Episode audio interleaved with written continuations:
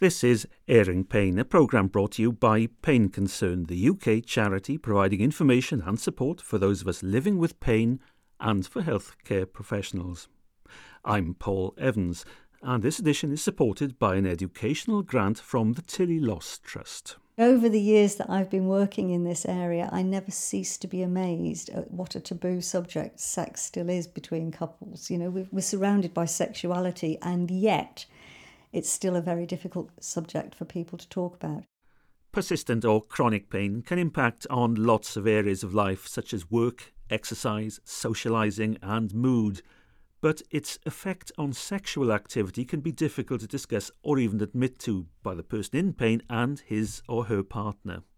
Difficulties and embarrassment can also be compounded when one's healthcare professionals don't have the skills and confidence in addressing sexual difficulties. With this in mind, Pain Concern has updated its sex and chronic pain leaflet. Its authors are senior physiotherapist Katrine Petersen and clinical psychologist Dr. Sarah Edwards, both of whom specialise in abdominal pelvic pain at the Pain Management Centre, University College London Hospital's NHS Foundation Trust. Most people who come to see us struggle to talk about either when we first see them for assessment or when we're seeing them for regular therapy sessions, either individually or in a group. So, one of the reasons that we did the leaflet and we're also writing up a, a model that we've written on working with sex with people with chronic pain. Um, we're writing that up for publication, partly just to publicise the whole issue because I think people get very embarrassed. They feel quite ashamed.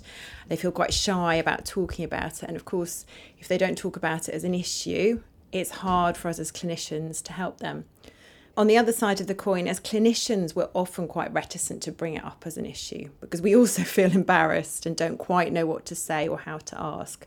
So it's really trying to open up the conversation. I think that's the starting point.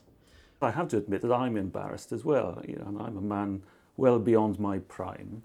But it, it is not a subject I would bring up anywhere outside my household or in front of you too. As a physiotherapist, I will ask people about various aspects of their lives in terms of activity. So I'll ask them about sport, walking, sitting, going out, socializing, etc. And along that list of questions I have comes intimacy. So I ask about relationships and intimacy, and a majority of people are quite willing and relieved that someone's actually asking about the issues. So, what are the issues? You tell me. Often with chronic pain, patients, well, number one, they can be on a number of medications. That means that sexual activity becomes much more difficult. And at times, they don't even realize it's a medication that might be causing them to have problems with sex drive. And it's not until you raise it and explain it to them that they can actually do something about it rather than worrying about it being a, another type of issue. And then, of course, there's all the physical restrictions that people have when they have pain and things they want to avoid. Ultimately, just like any other activity, if something's painful, you want to avoid it. But over time, what we know is that people then start missing out on something that's a huge part of their life. And I guess missing out on that, it puts huge burdens on a relationship. Hmm. I think it can put a relationship that might be under strain already under even more strain you know, all of us hold kind of ideas or myths in our heads about how sex should be. And that's often come from the media, from newspapers and soap operas and everything else. So, all those ideas about sex, which should be, you know, spontaneous and adventurous and three times a week or whatever it is that you've read in the paper. And if people aren't living up to that ideal, they often feel that they can't really mention it. And so, if they don't talk to their partner about it and sex just falls by the wayside, that can lead both partners to feel quite disconnected from each other. What we see sometimes with people who aren't in a current relationship is that they may assume that because they've got pain and sex is more difficult than it used to be, they put any idea of being in a relationship in the future kind of on hold, you know, that that, it's just not going to happen. That's such a big part of life that it you know, it's a real loss to shut oneself off from that possibility. So we'll often help them to build up their confidence so that they can consider having a romantic relationship in the future rather than thinking to themselves that that will never happen. So, how do you deal with that? Say somebody, well, they don't have to be young, they could be middle aged, they could mm-hmm. be old. not in a relationship and holding mm. back from a relationship because they feel that whoever they get involved with, the partner, will not be fulfilled. It wouldn't be a fulfilled relationship. How do you deal with that? I talk to patients about activity, and it would be familiar to a lot of people who might have worked in pain or who have been to see pain management clinicians the idea of pacing. The idea of finding a baseline and then gradually building up. And it'd be familiar to lots of people if they want to run a marathon, they don't just go and do a marathon they kind of build up for it gradually and they will probably hurt somewhere along the way but that's a normal part of building up. Um, so i talk to patients about how you build up to activity in the same way when i talk about sexual activity. So if someone is not in a relationship it's about establishing a baseline. What are they prepared to explore? So we do have to talk about words like masturbation and vibrators and stuff that patients can do themselves to work out their baseline because if they do come across someone whom they might want to be in a relationship with, it's really important they're able to explain to them what can I tolerate. You know, this is this is as far as I'm prepared to go at this point in time. Of course, exploring those myths around just because you meet a partner who looks well doesn't mean they don't have their own issues. And it's surprising how many people do gradually start to realize that actually a huge part of the population will have some form of sexual issue at some point in their life, and that we all have to have strategies to deal with that. There's a very helpful approach called sensate focus, which is used in lots of different areas of sex therapy, um, which is basically a step by step building up of sexual activity, um, starting just with physical affection and then moving all the way up to penetrative sex a lot further down the line. And that works really well for people for all sorts of reasons. But again, if you're in a relationship and you have a partner, you need to communicate about that for it to be able to work. And that can be embarrassing. So sometimes people will show their partner some written information, like the new leaflet that we've done, or, or something else, as a, a kind of starting point to discussing something that maybe they haven't openly discussed before. Most people's experience is that actually their partner may have had some worries themselves about why sex has decreased. You know, doesn't that person find them attractive? Doesn't they like them anymore? Is the relationship on the rocks? So usually they're quite reassured by the discussion, even if it is a bit embarrassing. But when we talk about discussions, that mm. assumes that couples are still talking to each other yes. and that it hasn't gone beyond that point yes. of anger, if you like, yeah. and frustration. Yeah, I think that's a very good point. And there are all sorts of things that come in the way of a relationship. So it could be pain, it could be difficulties with sexual function, it could be other things. And so when we assess someone or when we assess someone and their partner, we will sometimes refer them on for psychosexual counselling or to an organisation like Relate because there may be bigger issues. It may not just be about maintaining sexual intimacy in the context of pain.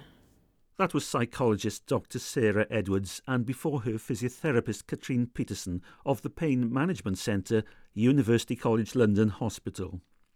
Well, the charity Relate, referred to there, provides relationship support for people of all ages, backgrounds, and sexual orientation. To individuals, couples, and families with any aspect of their relationship that's not working for them. Denise Knowles is a counsellor, a family counsellor, and psychosexual therapist working with Relate. Psychosexual therapy works with people who are experiencing p- sexual dysfunctions or sexual pain um, or any kind of problems in their sexual relationship. But we work with them to work out what it is that's actually causing them the pain, what's causing the blocks to them enjoying themselves.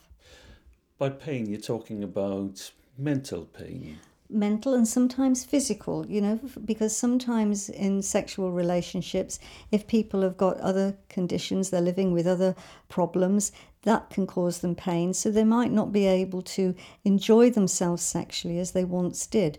And that in itself can actually cause a sense of loss, a little bit of grief, a little bit of angst for the partner who perhaps is not living with any painful conditions.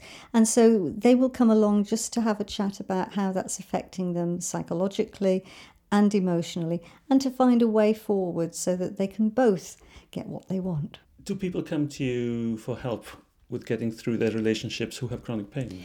People will come with all sorts of trigger points, if you like, and chronic pain can certainly be one of those trigger points.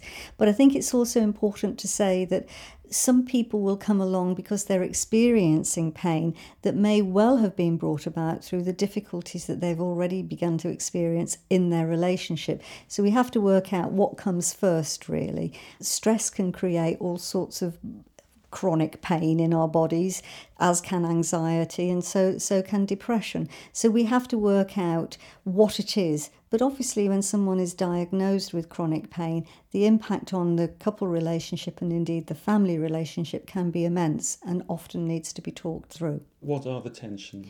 One of the tensions can be, you know, someone is living with a chronic condition that's causing them a great deal of pain, but won't do anything about it. You know, they won't sort of help themselves to help the relationship the non pain person will actually sort of say, you know, am I not important enough? For goodness sake, you know, why can't you do something about that? Or you're not the person I married, and, you know, why aren't we doing this and why aren't we doing that? So they can start to have quite a lot of frustration and perhaps some resentments, which can lead to arguments. And once they start arguing, then they can often start blaming, and that blame can be very toxic in relationships. Well, let me go back a little bit. How important is sex to a relationship? Oh, that's a really good question.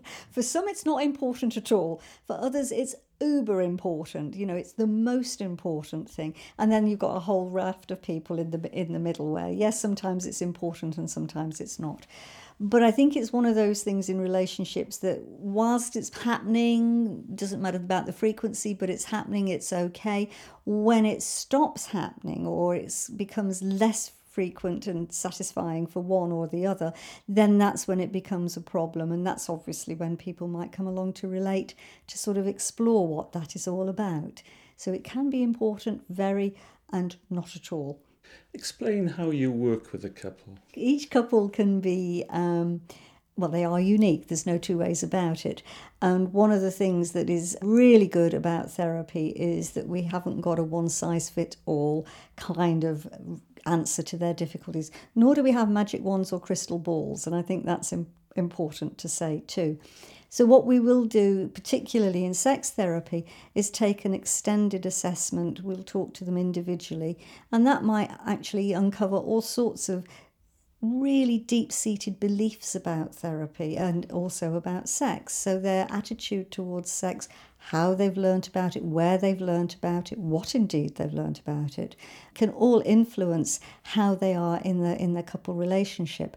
And once we've got all that sort of information, then we can actually look and say, well, maybe we need to talk a little bit about this and bring you closer together in your attitudes rather than actually having you in poles apart. And then what we can do, if it's appropriate, we can actually then start to give them some kind of behavioural program to go away and do at home in the comfort of their own home and then come back and tell us how they've got on with that. And we'll tweak that program from there on in but it's very much client led. It's not about the the counsellor or the therapist saying you must do this and you must do that. And what? What's the problem with that? There's no judgment and it's all very confidential. And I think that's what helps people to feel safe about actually approaching such organisations as Relate. What do you mean by a behavioural program? If you can imagine, particularly in sex therapy, there will be certain behaviors, particularly, you know, and again, this is why we do such an in depth assessment. If we actually come across something that, oh, you know, there's maybe a cultural or a religious aspect to, to their behaviors, we have to actually unpick that, particularly in cross cultural, cross religion type uh, relationships. So we've got to be very sensitive to each of those things. But if you can imagine a couple that might have drifted apart because they're arguing, or maybe there's pain and there's this business of not managing it very well, they've stopped touching one another. They may have even stopped cuddling one another. You know, worked with people that even having a cuddle can be painful. So, actually, how do you help them to reconnect at a physical level? And one of the things that we will do is ask them to put some time aside, perhaps to spend with one another. And it depends where their start point is, as to where we take them or where we help them, guide them to actually try different touch, different strokes, different sensations. Take sex out of the picture for a wee while because that can put a, an enormous pressure on people, but actually just to help them to reconnect, often by just making the time to spend together. Which brings me a little bit to some of the myths that surround sex. You know, it has to be twice a week. It it has to be spontaneous. Oh, gosh, that word, spontaneous. Ah, one of the things that I will often say is spontaneity needs to be planned. And that takes me back to this idea of having time together because if you haven't got the time together, then you can't have sex. And if you're always in a rush, you know, oh no, I can't, uh, no, we can't even do, you know, have 10 minutes sort of lying down together because I've got to get up and do this and I've got that to do and all the rest of it. Of course, that might be a bit of an avoidance. We'd have to understand what that's about. But actually, we have to have the time. Once you've got the time put to one side, what you do with it can be quite spontaneous. But you can't start being spontaneous if you haven't got the time. And with the busy lives that we're leading nowadays, we have to program or diary in that time. Once that's happened, once couples have got time together, you know, it's important that they learn different ways to be with each other. Now, the way our brains are constructed, it's a wonderful piece of plastic in here, you know, and the plasticity of our brain means that we can learn different things and we're never too old to learn. And so if we get people to repeat things, if we get our clients to actually repeat certain things, then actually new neural pathways can be laid down. But there has to be a willingness and a determination commitment to doing that. And so we will get them to practice different touches, different sensations, even relaxing. You know, people are not taking the time to relax nowadays. And so asking somebody to linger a little bit longer in the bath or the shower, they'll be going, oh no, I've got this to do or that to do. It's really essential that they learn about their own bodies and how to relax. And that way, they can then start to share those experiences with their partners. That's Denise Knowles, psychosexual therapist with the charity Relate. Physiotherapist Katrine Petersen again. One of the key things that we need patients to get their head around is how, how safe is it for me to have sexual activity. Mm-hmm. There's no point in building up towards something that patients don't feel safe. So we talk a lot about chronic pain mechanisms and why something can be painful even though it's not causing harm. Mm. And that of course can have a massive impact on the partner. They can be terrified of hurting their nearest and dearest. So sometimes we invite the partner in just to hear that talk and get mm. their head around actually, yes, it can be painful, but that doesn't mean that I'm causing any harm, and there are strategies to cope with that afterwards. In your group sessions, do men and women think differently? By and large, no. no. As I'm to some extent surprised mm. because we're bombarded with myths about how mm. men and women think differently. Mm. But when you sat with the groups, it's exactly the same issues that come up and the same strategies that people need. That's just a, an anatomical difference, of course. And the same worries about what will happen if they can't have sex regularly. I think those are very similar for men or women, aren't they? Now, the other thing I'd like to talk about is age groups. Do different age groups react differently? I don't think so. What do you hmm. think? As, as you can tell, that's a bit of a hard question. We're kind of yeah.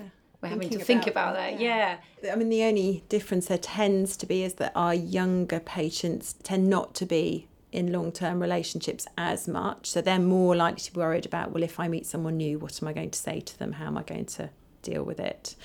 Our older patients are more likely to be in an established relationship, but they may be single as well. Uh, it, it, I don't think there's much difference. I don't there? think there's much difference. I'm, I'm thinking that maybe if a 20 year old says to me, in my relationship, sex is not important because I've got pain and that's not an issue, mm. I would potentially, and this may, may sound a bit prejudiced, but I might push it a little bit more than if someone, in the context of their partner being there or their husband being there, and they've come to a part in their life where they've decided actually penetrative intercourse isn't important anymore not because of my pain, but that's just what we decided. I might mm. be less inclined to push it because that's a decision that some people make for all sorts of health issues. You know, we certainly have patients who've been married for 30 years and it's still something that they want to get back to if that's been on the back burner for the last few years because of pain. Just as much as a 20 something might want to get back to that area of their life as well. So I don't think there's much difference. No. Well, sitting in on our conversation is Mette. Yes, Mette Meinert. Yes, I'm a gynecologist from uh, Denmark visiting this clinic. And you were just commenting that you think there is an age group difference between the attitudes of young people and old people. I have group sessions just once with older women and younger women having pain during sex. The older women are more open, and already in this one half hour conversation in groups of six, they share their knowledge quite openly. And often the young women, below 25, I think, are much more shy. That's very new to me. It's very interesting because we sort of assume in our permissive society mm. that sex is common currency in schools and in universities mm. and whatever. Mm. And you seem to think that it's, or from your experience, if it is more common, they're keeping quiet about it.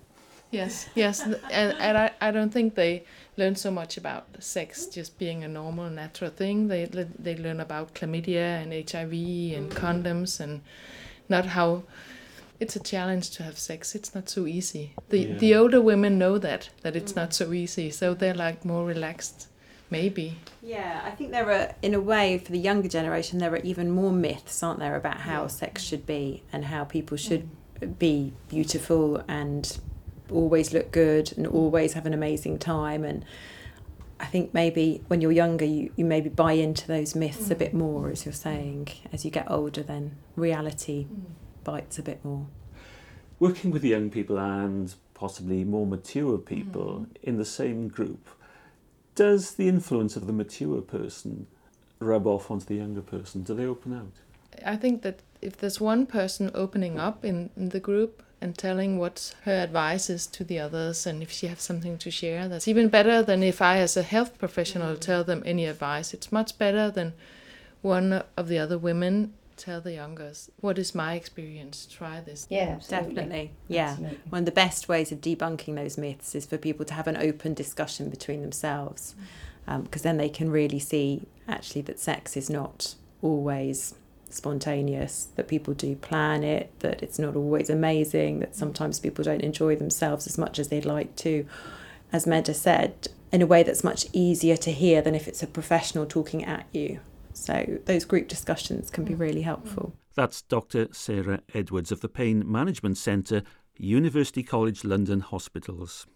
Psychosexual therapist Denise Knowles of Relate Again. one of the things that it's important to make clear here is that there is a difference between sex and intimacy. But when we start talking about sex, many people are just talking about penetrative intercourse. Okay, but when we start talking about intimacy, we're talking about all the luxurious touching and stroking and cuddling and togetherness and the kissing and all of those wonderful things that can take part. And sadly, if people withdraw from that, because they're fearful they're not going to be able to follow through with the sexual intercourse, then the whole relationship becomes a little bit like a desert and it's devoid of any of that wonderful closeness and intimacy, and that in itself creates problems.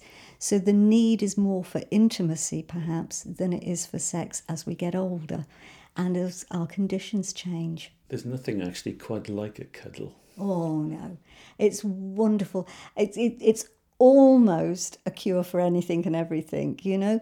But of course, there are people that are touch averse, and again, if someone is experiencing a lot of pain, even that someone touching gently their skin could set off all sorts of pain messages to the brain. It's very difficult then to cuddle, and I might be the one that needs the cuddle, and I might come up and want to give you a cuddle, and actually you can't tolerate that. So you'll flinch and I'll go, oh. And so the distance then immediately starts to grow through a lack of communication and understanding. because of all the myths, partly, people think I can't really be intimate with my partner unless we go all the way and have penetrative intercourse. So therefore, I may completely withdraw. And that's a lot of patients tell us that they're completely withdrawn. They don't like their partner touching them. They're worried about kissing in case it leads to something that might be painful.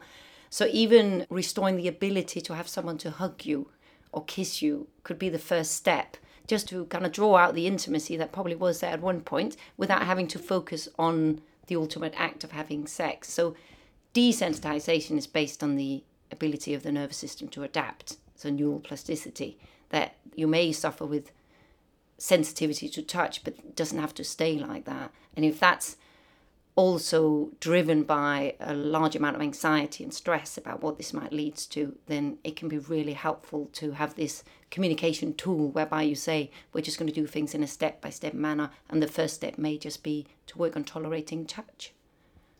In your leaflet, you give the image of walking on pebbles. Mm.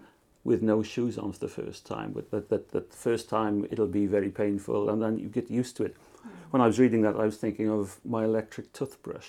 And the first time you start using it, it's, it's unbearably ticklish. Mm-hmm. But all of a sudden, it's gone. It's, Absolutely. It's, yeah. That's what you're talking about, the plasticity yeah. of the brain. Absolutely. Just that initial new stimuli that you might not be used to and you would expect your nervous system to kind of kick up a bit of a fuss, going, whoa, whoa, whoa, what's going on here? Why are you kind of shaking your teeth? Or why are you walking on some pebbles that seem unusual because you're not wearing shoes? So you would expect your nervous system to kick up a fuss. And if you already have a chronic pain condition, that could be quite unpleasant. But you know, having the confidence, which is something that we obviously support patients with, but hopefully also our leaflet will will bring that image to mind that actually in their quest to get to the water because it's so enjoyable to swim they will get through that. And the more they do it the more the body will get used to it. And eventually the whole nervous system will accept this isn't actually harmful now, the ink is still wet on Pain Concern's updated leaflet on sex and chronic pain by Katrine Petersen and Sarah Edwards. You can read it or download it from Pain Concern's website at painconcern.org.uk just go to the Get Informed drop down tab and you'll find it with our other leaflets. The leaflet recommends the charity Relate for all kinds of resources and support on relationship issues, including sexual relationship difficulties. And Relate's website is relate.org.uk. Now, of course, I have to remind you that whilst we in Pain Concern believe the information and opinions on airing pain are accurate and sound, based on the best judgments available, you should always consult your health professional on any matter relating to your health and well-being. He or she is the only person who knows you, your circumstances, and therefore the appropriate action to take on your behalf. And don't forget that you can download all editions and transcripts of Airing Pain from Pain Concern's website. Once again, it's painconcern.org.uk. Now, I'll end this edition of Airing Pain with advice from Relate's psychosexual therapist Denise Knowles for couples, one of whom has chronic pain, but both partners are aware that something in their relationship is missing. If you have a couple where they are both aware that something's missing, actually we're halfway to getting a, some kind of result and solution. The problem comes when one person recognizes something's missing and the other person doesn't. you know, but someone that's living with chronic pain actually has got an awful lot going on for them and they're having to manage a whole range of different emotions. And if they're not able to share those, they're so kind of distant, if you like, they're not going to notice something's missing because they're so wrapped up in their own world. That can be a bit difficult because the person that feels something is missing wants to say it and bring it to the attention of the relationship without pointing any fingers of blame, without actually sort of saying, but if only you would this or you would that, and without actually hurting the other person. Couples usually set up what I come to refer to as a mutual protection racket. I won't say anything to him or her because I know it'll upset them, so it remains unsaid. In the counselling room, all of that it's got nowhere to go. It's got to be talked about. Otherwise, why are you here talking to me as a therapist? And so we can gently, gently understand the fears that often the person with the chronic pain is living with, with the, the disbelief that this is happening to them, and putting together their new place, their new status, if you like, and integrating that into the relationship often the person living without the pain has no idea about the fears and the angers and the upsets and the lack of trust, the doubt that the person living with pain is now managing within them because they haven't said anything. So that's what we would do bring it out into the open, gently, sensitively, and without any judgment.